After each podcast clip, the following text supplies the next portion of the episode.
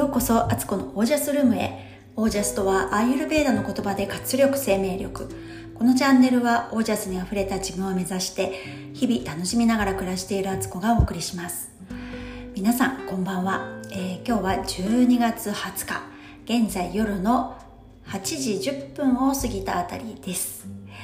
えー、週の初めの月曜日いかがお過ごしでしたでしょうか、えー、今日はですね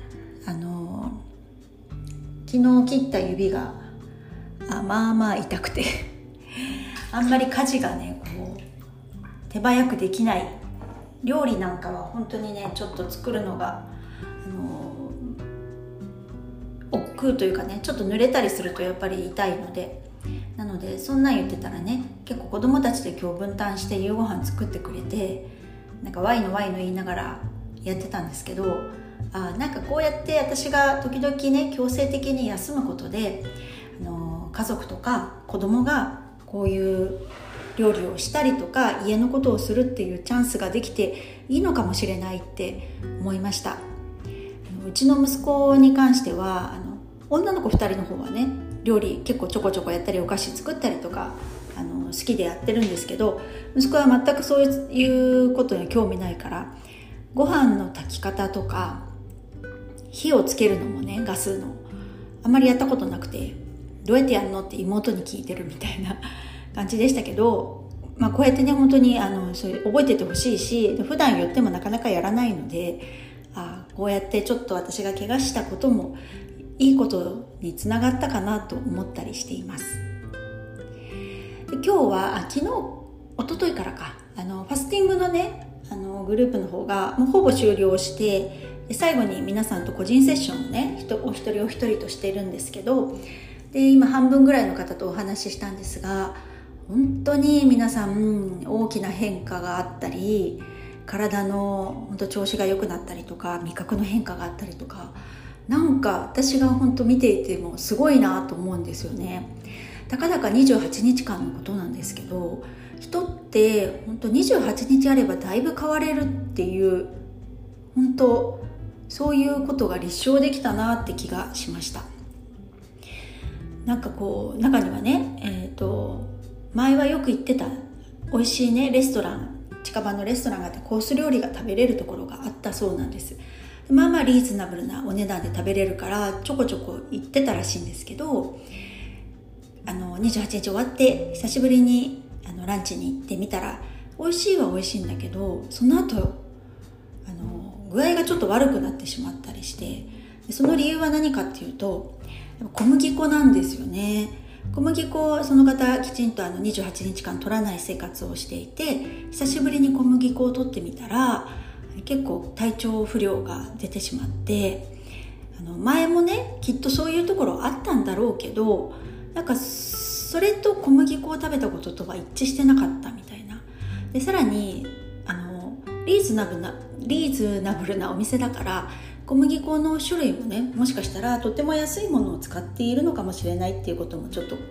あの思ったりなんかしたみたいで本当確かにあの価格と品質ってやっぱりニアリーイコールなんだろうなと思いました。小麦でもねあの古代小麦って言われる背の高い品種のものっていうのはそれほどアレルギーとか起こすような体にちょっと不具合を起こさせるようなことって少ないみたいなんですけどそれっていうのは本当ヨーロッパの方とかそっちじゃないとなかなか古代小麦で出回ってないのでやっぱり日本はお米の国だから小麦粉ってほとんど海外製品に頼っていてねあの国産のものももちろんあるんですけど地粉って言われるものが。でもやっぱりそれって意識した人が自分の家で食べる分として買うものというような感覚であの一般的なお店とかレストランではなかなかその地粉を使って調理してもらえるとこって少ないだろうなと思ったりねしました。なんか他の方は睡眠の質がめちゃくちゃ良くなって前はね寝れないこととかってまあ更年期近いしそんなもんかななんて思ったりしていたらしいんですけど食事を変えたことでこんなに夜ぐっすり眠られてやっぱぐっすり眠ると翌朝すっきり目覚めてで一日クリエイティブにあの元気よく過ごせるっていうことも実感されていや本当食べ物とか食べ方とかって大事なんですねっていうのを言われたりしてあとお水もねお水もたくさん飲むので、まあ、2リットルぐらい目安ですけど、まあ、普通にしててね水分って水から取ってる人って少ないと思うんですよね。なんかお茶だったりコーヒー紅茶とか牛乳とか豆乳とかなんか嗜好品的なものから飲んでそれで取ってるつもりだったりするんですけど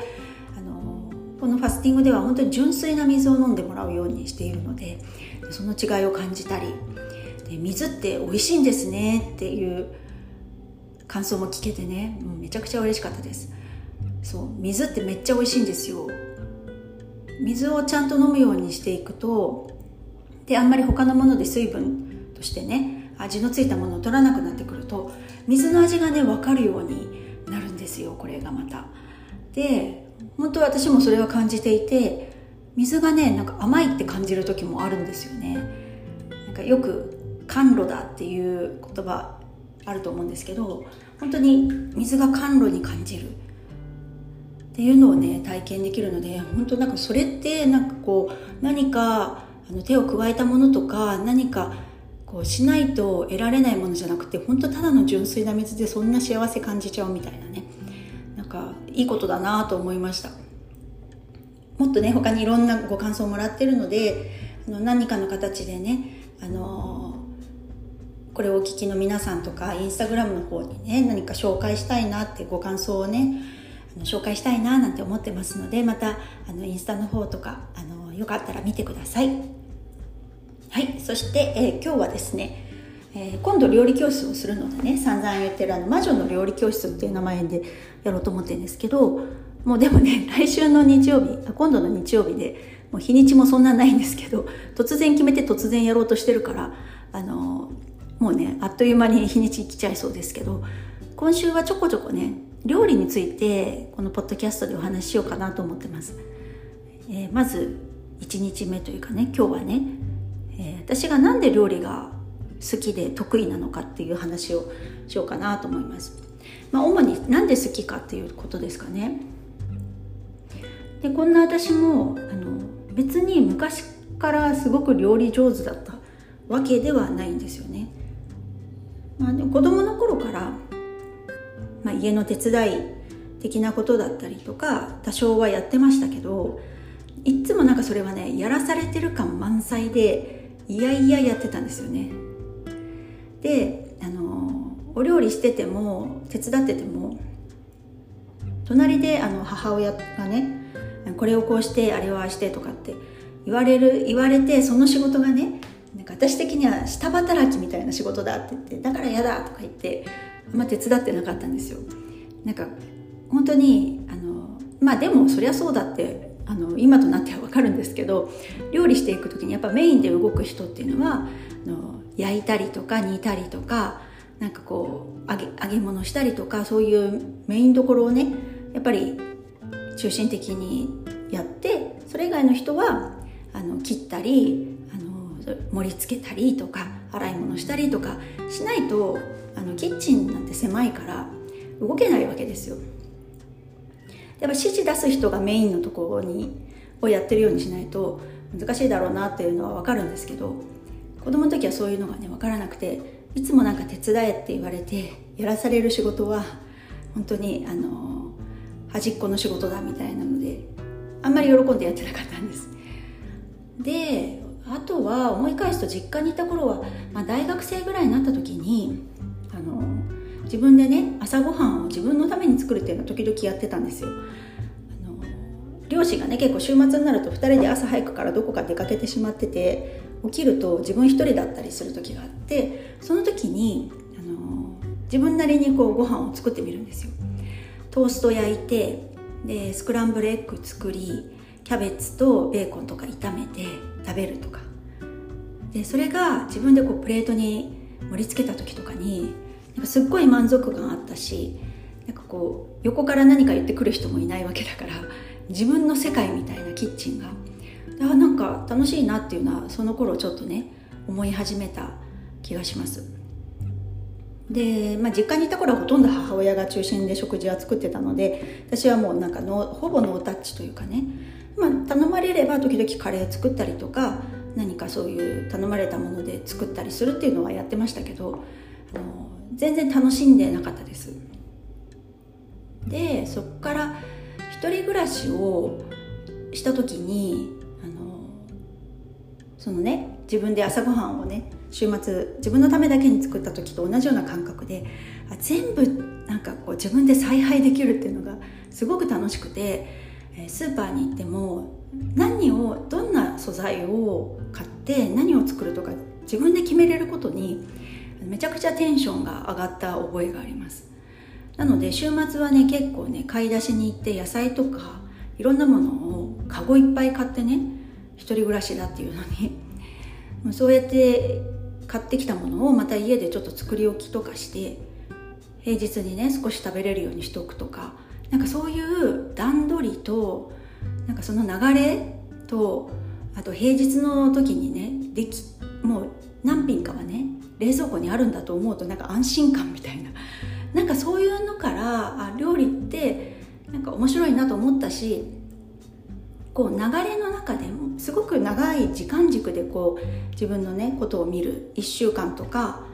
まあ、23日だったりとかもしますけどその中で自分がどうこの先こうしたいから多分この週は忙しいから家に帰ってもご飯作れないだろうから23品おかずを作っておけばあとはご飯炊いて食べればいいやって思えるとかなんかそういうことを考え始めた頃から料理は楽しくなってきたんだと思います。そして、えー、そうですね。それからうんと結婚してからはもうやっぱり私が料理をしなくてはいけない家族のために。夫婦2人の時だったらまだ適当でもよかったり夫が飲み会だとか遅いと自分だけの分っていうのはすごい気楽に考えてたんですけど子供が生まれて兄弟も増えてっていうとやっぱりお母さんにねかかってくるんですよねその料理どういう料理を作ってどういうものを家族に食べさせるかっていう。で料あの家事って料理以外のものもいっぱいあるからそれと組み合わせてどう料理をどの時間でどう作るかっていうのを考えたりとかすることがあの、まあ、時には本当にねもう嫌でしたよそのもう面倒くさいと思ったり疲れてるのにやらなくちゃいけないんだとかなんか私ばっかりみたいな感じでね思ったりもしましたけどなんか自分で私は手綱が握れるっていうところからあの料理だったり暮らしのこと家のことっていうのが楽しくなってきたかなっていうのがそういう印象ですね。で私の料理ってほとんどなんか名前がつかないというかレシピっていろいろ世の中にはね肉じゃがとかおでんとかオムライスとかいろいろありますけどなんかねそういうものももちろん作るんですけど結構私の料理ってその場にあるものをどう組み合わせてパパッと作ってもう名前すらない料理を作るっていうのが得意なんですよね。それができるとなんか何も怖くないっていうか料理がもし苦手だったらなんか王道行かなきゃいけない気がしてきちんとしたそのレシピとしての名前がある料理ででそれを一汁三菜みたいなものを作らなきゃとかって思うとものすごいプレッシャーだなと思うんですよ。で私全くそんなこと考えてなくって冷蔵庫にあるものとあの自分の体調っていうかやる気がどれぐらい今日はあるかってことを組み合わせて考えるとあのやる気のない時なんかは本当に丼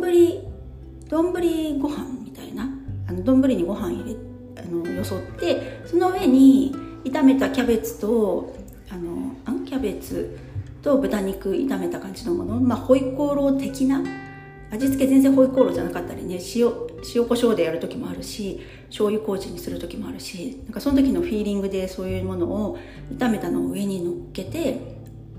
でなんかまあ副菜的にほうれん草を湯がいたものにあの醤油とかだしだしをかけてね。でそれもあの丼の上に乗っけてでまああればミニトマトとか乗っければ色合い的にも OK だしなんかそんな感じであの全くこの例えばその丼でも名前つかないんですよね。まあ強いて言ったらのっけ丼的な感じなのかな。なんかそういう風なものが本当は実は生活だと思うしなんかこう名前のないことって多くないですかね？料理でもそうだし名前のない家事とかって一時ねそういう本もあのよく売れてましたけど本当にそういうことが暮らしなんじゃないかなと思ってて何か世の中でこうだと思われることとかあのこういう形がいいとか何かそう決められたような暗黙のルールみたいなものにとらわれる必要はないんじゃないかなって内側のことなのでねこれか家のこととかっていうのは。そう思ってるとすごい気が楽だしなんか何が来ても何がなくてもとりあえず今じゃあ手持ちのもので何できるかなとかって考える方があの変な恐怖心がないので楽だなと思ってます。そんな感じであの私は、ま、なんで料理が好きなのか得意だなって思えるのかっていうのはこの辺が根本にあるのかなっていう気がしています、ね、皆さんどうですかね？お料理って好きですか？嫌いですか？得意ですか？苦手ですか？ねなんかねあの本当気楽に捉えるのがいいんじゃないかなと思ってるんですよ。だから今度の料理教室も本当に皆さんがお家にあるものをねテーブルに乗せてもらってそこで私が見てパパパとやろうかなと思ってるので多分本当に名前がつかないレシピが参加者さんの数だけ出来上がると思っています。はいそんな感じですね。またねちょっと料理についてはね今週ちょこちょこと、えー、音声をとっていきたいなと思っています。はいということで、えーと、料理教室のお申し込みは、えー、私の公式 LINE までご連絡ください。えーと、12月26日日曜日の午後2時から4時の2時間でやります、えー、Zoom で開催しますので、えーお気軽にご参加でしていただけたらと思いますしアーカイブを取りますので、えー、参加はね当日時間が合わなくて参加できないけれども見たいなとか何か参考にしたいなと思う方はアーカイブ視聴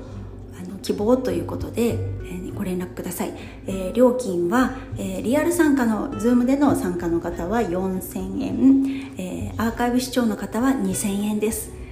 はい。ということで今日はこの辺で。えー、皆さんの暮らしが自ら光り輝き、えー、オージャスにあふれたものでありますように。オージャス、えー、料理は、えルールなんて実はない。